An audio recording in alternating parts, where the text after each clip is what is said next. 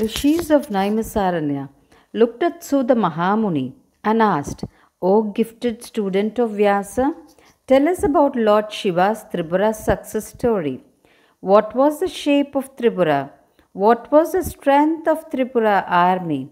How much was Shiva's army? You should say us all about this. Suda Mahamuni began to say, Fortunate and dear ones of Lord Shiva, you all have asked the holy virtue story, on hearing which one can get rid of all his miseries. Tara was an asura who was capable enough to do magical tricks and make even the biggest magician go and dizzy. He had a son in the name Taraka. Taraka, on his order from his guru, went to the beautiful forest Mathu and did severe penance to succeed all devas. He did severe penance under the sun for hundred years, standing in one leg and raising both his hands and the other leg. After that, for another hundred years, he stood on his big toe. For hundred years, he just had only water. For hundred years, he just breathed air. For hundred years, he stood in water. For hundred years, under hot sun. For hundred years, he stood in the midst of fire. For hundred years, he holded the branches of the trees and hanged. For hundred years, he stood upside down and did a very fearful, severe, severe penance. Because of that, a great brightness started from his head. This tapas Agni started to burn the worlds of the Devas. Devendran was in the fear if this Asura will occupy his position. Devas suffered much due to the heatness. What surprise is this? Has Lord Shiva started to destruct this universe when this is not the right time for it? They doubted. Only then they knew an Asura was doing a severe penance towards Brahmadeva. Devas thought even if Brahma does not give rare big boons to that Asura, his penance will cause calamity to their worlds. Even if he is giving such boons to him, as he is an Asura, he will only create trouble to the whole world with it. So they all got together, discussed about this, and immediately started to meet the four faced Brahma to ask about this. They prayed to Brahmadeva and said him about the severe penance Tarakasura is doing. Brahmadeva came to know about everything through them. He left in a swan to the place where Tarakasura is doing severe penance, appeared before him and said, I am much happy about your severe penance. What boon you want, ask me. At once Tarakasura prayed, praising the Srishtikarta and said, You have four faces and you are the God for all devas. If you are capable enough to give me boons, then I want two boons. They are, I should be the strongest man, nobody equal to me in this world created by you. So, give me such great strength.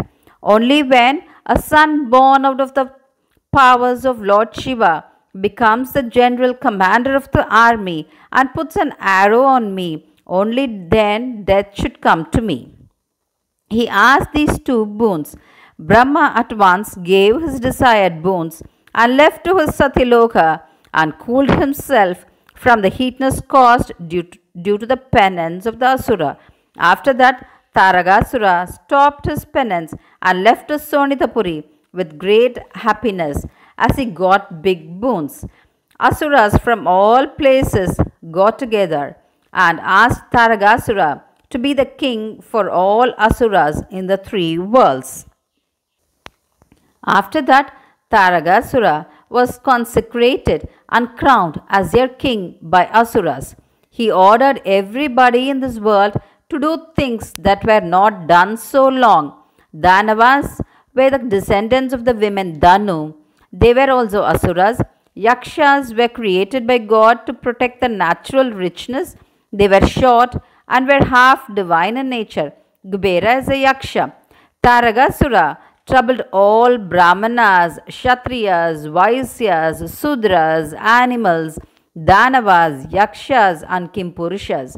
They all suffered much because of this Asura. Taragasura snatched away all their things from them. Indra and all Devas paid their great wealth as a tribute to him. Devendra's royal horse, Uchaswara, Yamadharma's gemstone studded pole, Kubera's Gatha, and his nine treasures, Varunadeva's eminent horse, Maharishi's holy cow Kamadhenu, all went to that Asura. In whichever place he saw dignified eminent things, at once he will take away them along with him. The king of the oceans, Samudra Raj, gave him his gemstones. Sun god illuminated the Asura's place with his heat and light for that long period for which it was a pleasure to that Asura. Seasons went for a toss.